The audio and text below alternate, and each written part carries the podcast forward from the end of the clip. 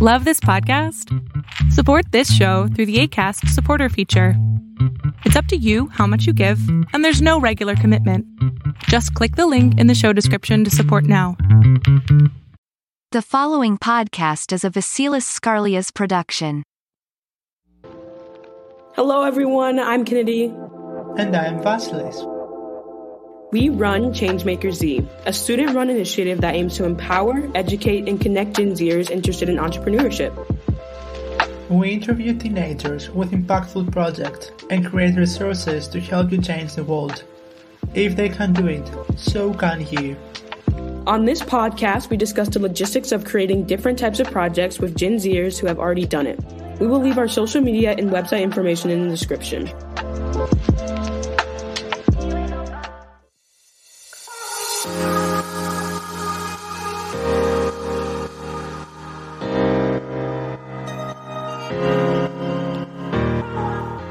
Welcome, everyone. I'm pretty sure that all these past days you have listened somewhere to the COP26 initials, corresponding to one of the biggest environmental events for 2021.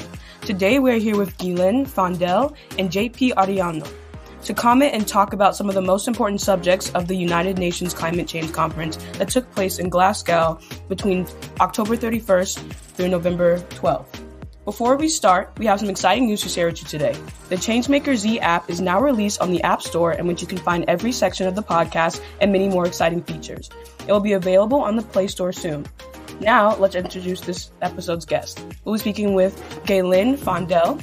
Hi, everyone. I'm Ghislaine. Um, I'm a science communication lead and content director at Climate Science. And uh, hi, folks. My name's JP. Uh, I use him pronouns, and uh, I'm also a uh, content director at Climate Science, and we've uh, been keeping up to date with a lot of the stuff that's been going on at COP recently. Yes, they are two climate activists and science communication leads at Climate Science, an educational charity with a focus on climate solutions. We're so happy to have you guys here today. We're excited to talk um, about COP. Kennedy, I love your enthusiasm. Thank you very much, both Ghislaine and JP, for being here. So in our first meeting, we had mentioned some guidelines that we want to cover in this episode. And um, through this episode, we will go through the climate finance, the transportation, and the energy transmission subjects that were also introduced on the COP26. And um, tell us, we, we had discussed about climate finance, but what exactly is it? So when we talk about climate finance, essentially we're talking about the funding that goes towards um, mitigating and adapting to climate change. So when I mention the public and private sector, it's because we need funding from both the public sector, which would mean um, governments, for example, and the private sector, which would mean corporations and companies. Um, so over the last 12 years, we were expected to see $100 billion per year from the public sector going towards helping countries who cannot afford to um, mitigate and adapt to climate change and also um, shouldn't be bearing the burden of doing so. Um, and high income countries essentially failed um, to provide the necessary funding. Um, and so at COP26, this was such a big uh, conversation because um, they had to reassess uh, the funding that they were going to provide towards these low and middle income countries um, and set out new goals for the future. And we want to we want to clarify for for the audience that when we're talking about mitigation, uh, that essentially means reducing emissions, right? So that means uh, doing anything we can to actively reduce emissions. So that means installing solar panels. That means replanting forests. That means um, uh, decarbonizing industries like steel, automobiles, etc. And when we talk about adaptation, we talk about you know uh, being ready and prepared for the um, eventual effects that will come across from climate change. I mean, we're already seeing a lot of them, right? The floods in BC and India, uh, the famine in Madagascar, um, etc. Those are things that are happening now and are only going to get worse. So we have to be able to adapt to those challenges. Uh, and the reason that we put a lot of focus on high income countries is that if you look at historic emissions, for example, um, of all of the emissions that have ever, ever been emitted by the human race, 25% of them have come from the United States alone. For example, And we know, I think everybody listening here knows that 330 million people, the population of the United States, is not 25% of the population, right? Not even close. Um, and you know, you see similar figures for countries in Europe, places like Australia, Canada, etc., um, that have emitted significantly more per capita in historical terms than a lot of low income and developing uh, and low and middle income nations. Uh, and that is why a lot of the burden should be placed on these high income nations that are the main uh, uh um, uh, causers of these effects, um, but are not feeling most of the effects themselves. Aside from maybe like Australia and southern US, uh, most of Europe will be fairly okay. Um, obviously, nowhere is going to be okay, but they're not going to face the worst impacts that we're going to see in, for example, Southeast Asia, Sub-Saharan Africa, South, uh, South America, places where they haven't emitted a lot and they're going to face the worst consequences. So if you do hear a lot of the blame being not blame, but a lot of the responsibility being put on high income nations, that is that is why. Yeah. Yeah. And and you know, it's not just a matter of where they're located and, and you know whether they're going to be affected, but it's um so for example, when we talk about the adaptive capacity of a country, it's how well they can adapt to climate change. Right. So it's not just, you know, how ex- the exposure is measured um, as a result of their ability to pay for adaptation measures. Um, you know, so uh, cities, for example, that are located on coastlines in high income countries are less likely to be exposed than cities that are located on coastlines in low and middle income countries, right? So that's where all the, you know, having to pay for these things comes in. And part of that is the inequality side of it, and, and that, you know, they don't deserve to have to pay for these um, repercussions of the actions of high income countries. Um, but on top of that, you know, a lot of these countries are in debt. And a lot of these countries just flat out cannot pay for this. And it would take such a blow to their economies um, to have to do so. So it's it's a really, really, really critical part of, of talking about climate change is how to pay for it. And and the most important fact is that these rich countries got rich because they emitted so much, because they took labor, they took energy, they took capital, they took land and resources from these low income and middle income countries, right? Essentially leaving dirt, leaving them with dirt, with almost nothing, nothing. so that exactly now they just they just can't afford it. They just don't have the resources nor the nor nor the capital to be able to mitigate and adapt in necessary ways. May I ask which is the position of China in this whole situation? Yeah, so um, in terms of climate finance, I'm not entirely well versed on how much funding um, China is giving. But it's an interesting situation because within China, the disparity between the lower class and the higher class um, is enormous. Um, you know, so so it's important to look at both the funding within the country and outside of it. Um, right now, China is the first most polluting country in the world. Um, historically, it is not. Um, but even without those historical emissions, it still carries um, some sort of the responsibility towards providing uh, funding um, towards climate finance. Right, and at and at the same time, so so sorry, did I get that right? You mentioned that um, yes, they were they're leading in solar panels, but because of so much smog and pollution, they're not as efficient. Sorry, did I catch that right? Or right?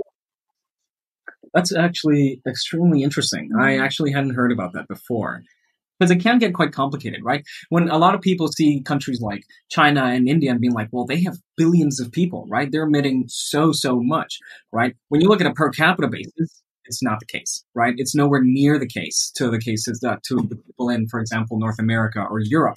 Um, and when you look at the expansion of, you know, renewable energy and things like that, they're actually expanding at a much faster rate than they are, obviously because they need a lot more power uh, than than some of the nations um, uh, that we've talked about before in Europe or North America. However, nobody's going away scot free. It's everybody's fault, right? It's not. It's not. It's, we're not pointing fingers, and we're not. And we're not. Want, we don't want to blame anybody. We just want to highlight the inequality and the and and and and the climate justice of it all to adequately proportion responsibility. Um, but China still has a role to play. The fact that they don't want to that, that they don't want to um, shut down their power their stop funding coal power plants within their nation uh, is problematic. It's extremely problematic. And if we don't manage to convince China to stop doing that within before 2030, we may not very well have a shot at 1.5, to be totally frank, because China produces so much of their energy with coal. Um, but at the same time, you also have to put yourself in the in the foot uh, in, in the shoes of um, Chinese politicians, for example, right? Like, what do they want? Well, they want their people to prosper. They want their people to afford, you know, to be, to live the lives that the Europeans are living, that the North Americans are living, right? They just want the best for their people. Um, and how do they do that as cheap and efficiently as possible right? Well it's with coal it's with you know dirty uh, fossil gas etc doesn't mean it doesn't mean i'm not justifying what they're doing right? But when you put yourself in in, in their shoes right obviously it makes sense for everybody to be doing what they are. What they don't think about is the longer term picture right? It's like okay well this is good for my citizens now but it might not be good for them 20 30 50 70 years down the line right you know we might be and it's and it's very hard for human minds to kind of focus on such long-term things because we don't tend to be around for very long um, and you know it's like oh yeah it'll be their problem it won't be mine uh, is a lot of the mentality that we see uh, but no, you're totally right. There needs to be more political will from everybody, including China. Most definitely China, because I mean, if, for example, if you get the EU, US, and China to be in a pact of like a carbon market or carbon, uh, you know, uh, legally binding carbon reductions, then almost everybody will have to follow suit because they make almost everything, you know. Basically, like, gone are the days where you can just sit back and be like, oh, I, you know, this is not in my future. I don't have to worry about this. You said 2030? I'll be what, like 25 or something like that? And like, also, I heard you mentioning the 1.5 when I was researching um, COP. Well, first of all, can we just like kind of clarify what COP 26 is? Yeah. And also like what what's so important about the 1.5? Yeah. So um so COP26 is the conference of parties and, and so this is something that um happens once a year. This is really just the place for all of the uh, world leaders um, for you know um, but leaders within the public and both the private sector um, for activists to come together um, and to decide on what future pledges are going to look like um, and kind of map out the course for 1.5 mm-hmm. and the reason uh, we stick to 1.5 and, and the 1.5 number is is a um, kind of a contentious number just because um, we fight for 1.5 because even 0.5 of a degree more um, means increased loss of biodiversity, means even more extreme weather events, um, you know, means greater inequality even. Um, you know, and so we want to try to limit this as much as possible. Um, and the reason I say that it's contentious is because 1.5 is really hard to meet at this point. And with current pledges, we are not set out to reach 1.5. Um, and that was kind of the conclusion that a lot of us came out of COP26 with is, you know, was this worth it? Did this, was this a failure of a COP because we're not meeting 1.5 with these current pledges? Um, but sticking to a 1.5 goal is incredibly important because, like we said earlier, it's low and middle income countries that are going to be affected the most. So it's very easy for a high income country to say, well, you know, why don't we just try for two degrees Celsius? Um, because they have the funding and the means to be able to adapt to a world of two degrees. Um, you know, and it's a very short-sighted uh, view to say that that we should be limiting warming to two degrees instead of 1.5 degrees, in my opinion. And um, just for a little bit more context, folks, uh, we measure this 1.5 compared to a baseline of pre-industrial emissions. So that's about you know 1750s to 1850s. Uh, you know we have recorded data of what the average temperature around the world was like then, uh, and we can clearly see that it's been slowly and now increasingly rising uh, throughout the world. So when we're talking about 1.5, we're not talking about look, outside today, it's maybe negative three degrees here in Montreal. Tomorrow, it might be negative five, right? We're not talking about that kind of day to day difference. We're talking about a global average difference. So scientists all around the world, in Ghana, in, in China, in Russia, in the US, in Chile, etc., they're all taking constant measurement data trying to average out the temperature of the world. Uh, right now, the average temperature is about 14 degrees Celsius. Um, which is about 1.1 to 1.2 degrees Celsius higher than it was in pre-industrial times. And right now it's dangerous, right? We're at 1.1 degrees, and that is already dangerous. We're already seeing famines and, and natural disasters on a scale that we haven't seen before. 1.5 is dang- is is is unimaginably dangerous. It, it's a big big difference because these differences aren't linear. And you know, when we compare 1.5 to 2 degrees, for example, that is half a degree. Human beings can't even perceive like i don't even know how i would perceive that difference you know from the temperature outside but the difference is so vast. You know um, i'll throw some quick facts at you folks.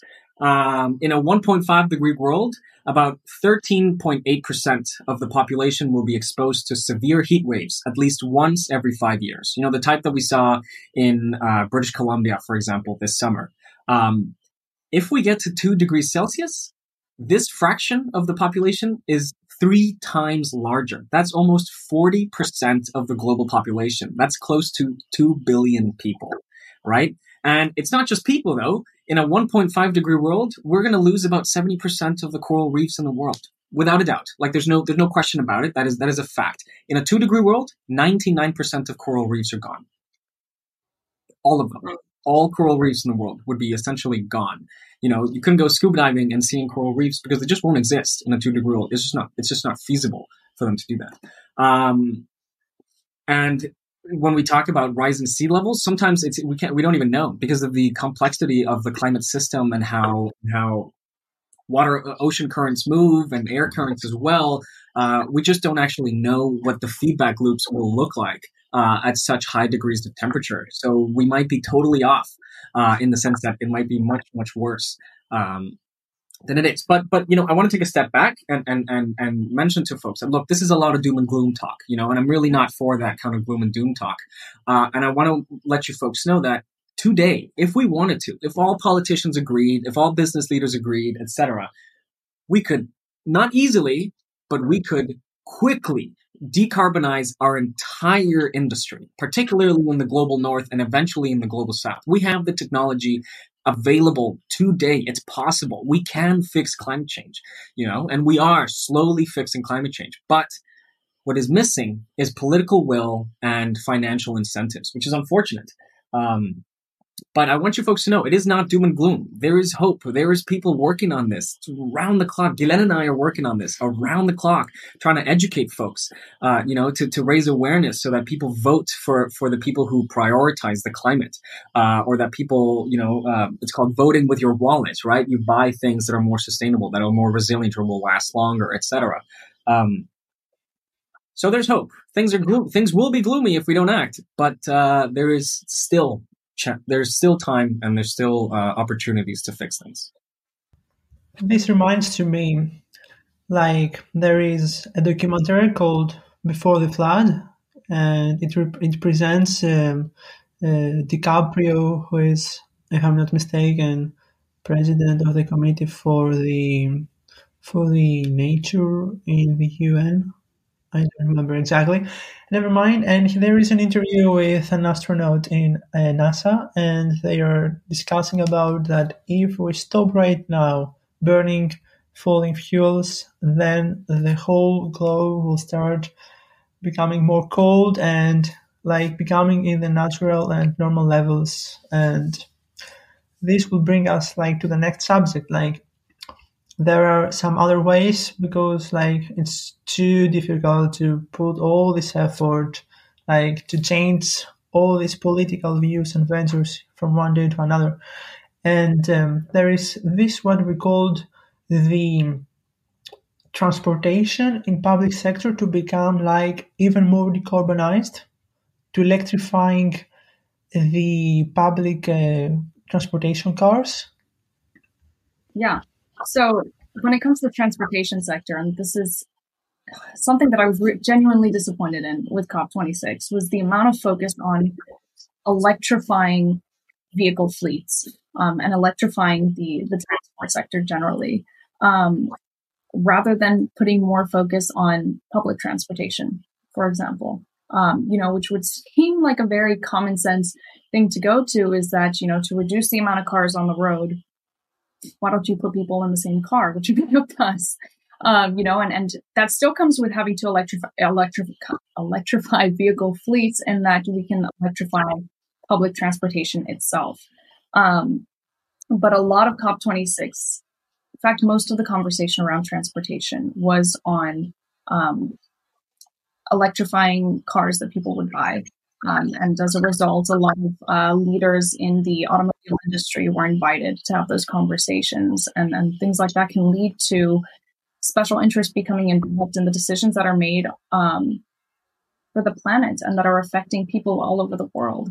Um, you know, so so when we talk about solutions to transportation, it's really, really, really important um, to note that the there is not just one solution. It is not just to go to electric cars entirely. Yes, we need to move away from um, from uh, petrol powered um, vehicles, um, but we also need to be putting funding towards public transportation as well.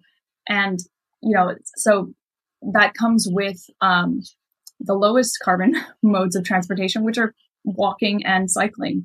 Um, you know, and cities right now are built for cars, around cars entirely. Um, you know, and city planning um, is entirely focused on building these roads, on on kind of spreading out cities. Um, in the U.S., for example, um, you know, I grew up in Miami. Uh, Miami is, you know, going to be decimated by climate change in the future. Um, and this is a city that is entirely spread out. There's no almost relatively no public transportation. You can't walk anywhere. There's no hope. Can't cycle anywhere. Um, you know, and, and and this is that's just one example. It's all over the world. It's um, something that I think the automobile industry has had a lot of say in is how we plan out our cities and ensuring that people need cars to get from place to place.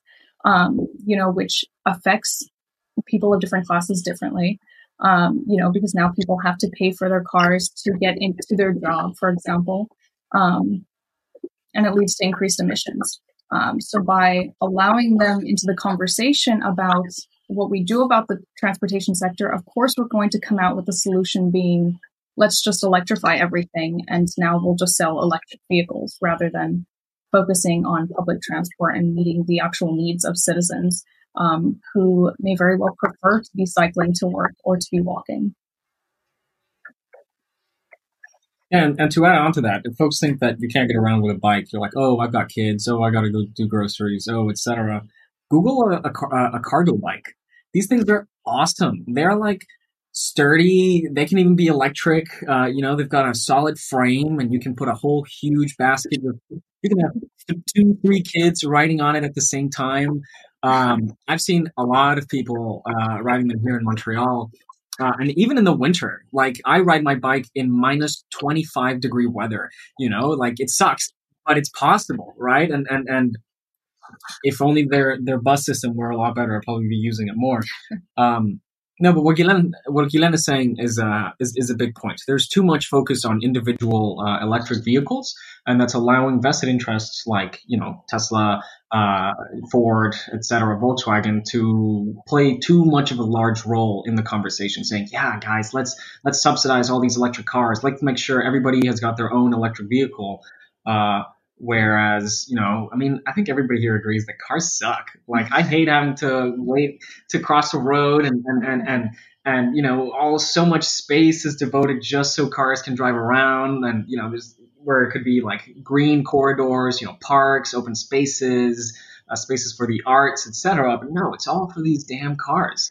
Um, and, um, if we could really put a lot more focus on electrifying public transport and on getting people to very, very low carbon use uh, vehicles like cargo bikes and uh, and uh, even just making things uh, easy to access. For example, like the mayor of Paris, um, Miss Hidalgo, she uh, one of her commitments is to make Paris a 15-minute walkable city that you can get to anything that you may need—a hospital, a park, uh, store, whatever—in 15 minutes anywhere that you live in the city, right? So that you don't need a car. There's no point in having a car because you could get everywhere you need within 15 minutes of walking.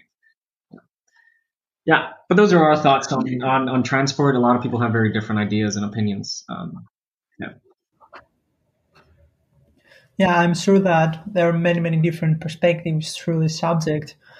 The idea and the point that I'm keeping is that when we are like, like when we talk about electrifying the cars fleet, and actually we promote even more the users to consume, like to change their cars and change to electric car, and then again, in order to produce all of these cars, then we will waste much, much more energy. And this comes to the next subject, the energy transmission. Like in the agricultural sector, all the electricity for our cities. And which are the committed countries that they can, they have a way and they can control this energy transmission sector sector. Yeah. So so one of the big things with energy is that a couple of these sectors um, are very hard to decarbonize. Um, well some of them are less using an energy more on chemical processes. Sorry i guess i'm going on a tangent let me repeat that if you can cut this out later uh, that would be great um, yes so when it energy is probably the most difficult subject when it comes to climate, right? 76% of emissions come from energy, whether they're used in agriculture, used in our cars, used to heat our homes, etc. Uh, one of the biggest uses is our buildings, our commercial residential buildings uh, that probably have pretty poor insulation, uh, have pretty poor, uh, not efficient heating or cooling, etc. Um, that is just guzzling, and guzzling away energy. Um, one of the other aspects that makes makes this topic really really hard is that a lot of countries have a lot of fossil fuels and have a lot of vested interests in making sure that people keep using these fossil fuels right um, you know if you talk to somebody in saudi arabia or russia they'd have a much different idea than someone in uruguay where uruguay has absolutely no fossil fuels and they're like yeah we got to get rid of them at all like completely quickly but for example uh, places like the uae their citizens enjoy tax a tax-free country, right? Because a lot of the government revenue doesn't need to come from people's incomes; it comes from the oil industry, right? It's nationalized and they sell it. Um, so we've essentially, I mean, a lot of scientists have come to realize that um,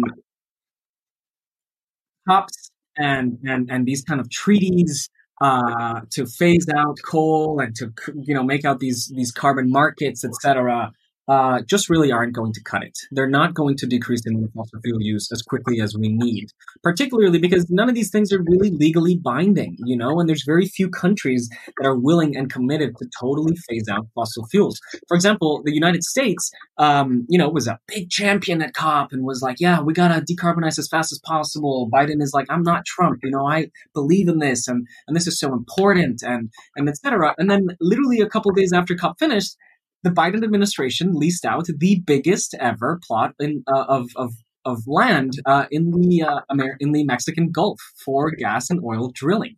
Literally days after COP, you know. So it's not going to work. You know, I'm sure Biden has good intentions. I'm sure he wants to help the environment, but there are fossil fuel interests embedded in all of our politics. So something that I've seen come up a lot is a um, a Fossil Fuel Non-Proliferation Treaty. Now, if that rings a bell, it's because you've probably heard of a nuclear weapons non-proliferation treaty, uh, which happened during the peak of the Cold War, uh, where the United States and Russia were trying to essentially decrease the amount of nuclear weapons in the world. So they wanted to phase out completely the amount of nuclear weapons that there could be. Um, and this was a legally binding kind of agreement. Um, so many countries are pushing for for nations uh, sorry not countries many scientists and organizations uh, and prominent activists are pushing for countries to join a fossil fuel non-proliferation treaty where essentially they want to do everything possible to make it legally binding that countries have to transition away from carbon intensive fuels right that's not completely possible for all nations, right? Uh, it really depends on how much hydropower you can have, how much nuclear power you have available right now, etc. Because I'm sure you folks know that wind and solar are very variable and aren't able to cover the entire grid due to it, the sun not shining at night and the wind's not always being blowing. Um, so you do need some sort of nuclear or hydro or fossil gas to kind of offset that. Unless somebody solves fusion, dear listeners, please solve fusion. Um, but um, so so that's so that's one big way that that folks are trying to uh, limit the use of fossil fuels.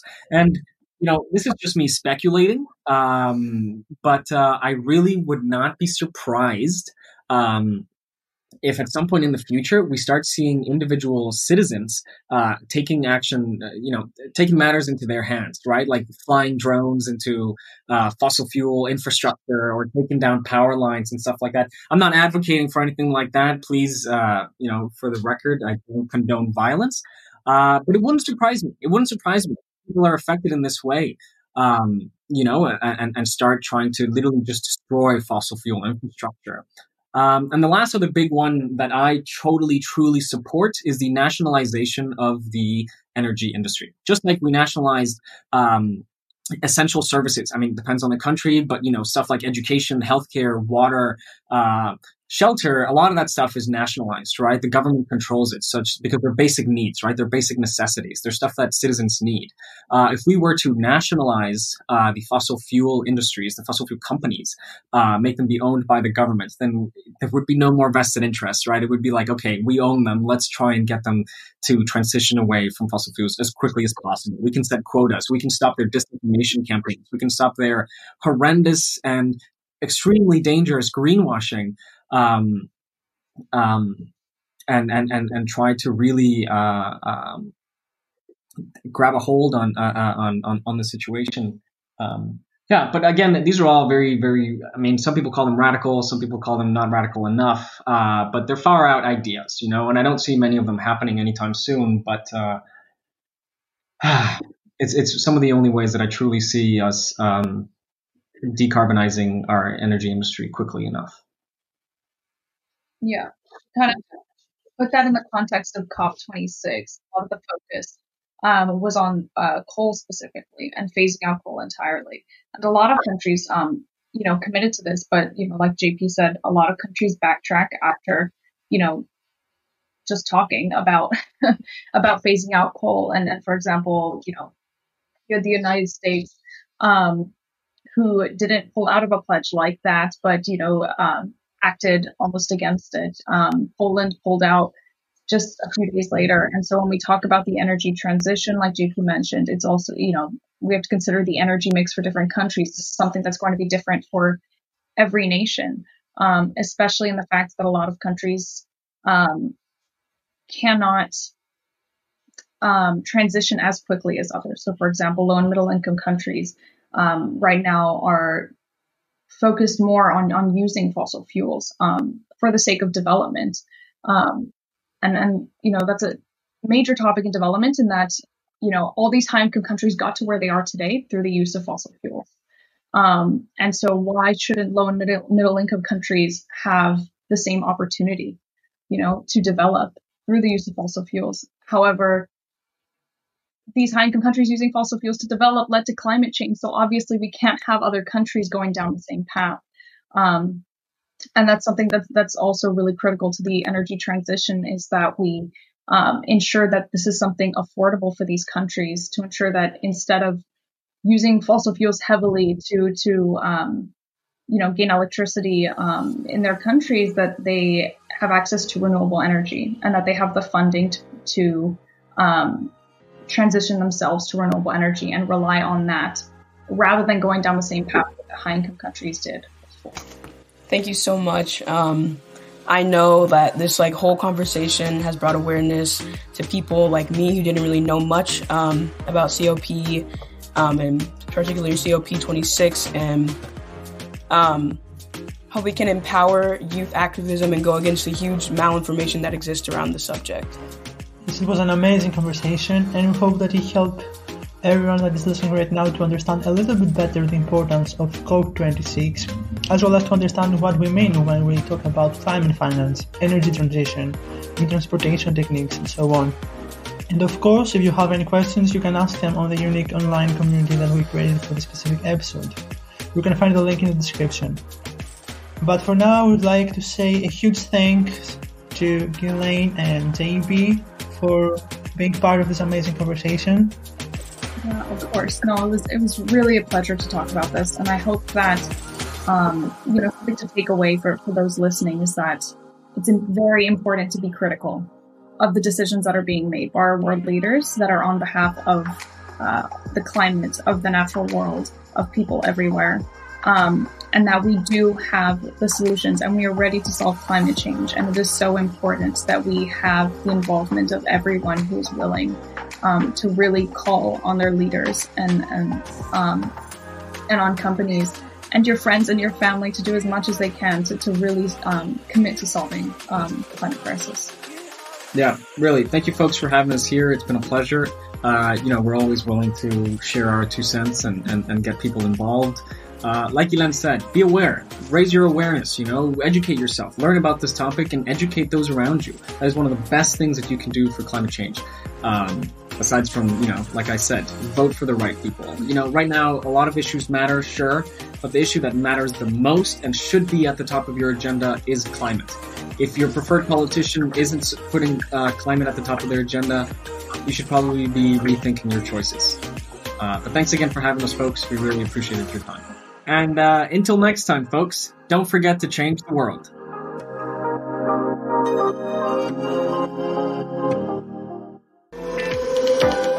Thank you guys for listening. We hope you enjoyed our conversation. We had such a great time.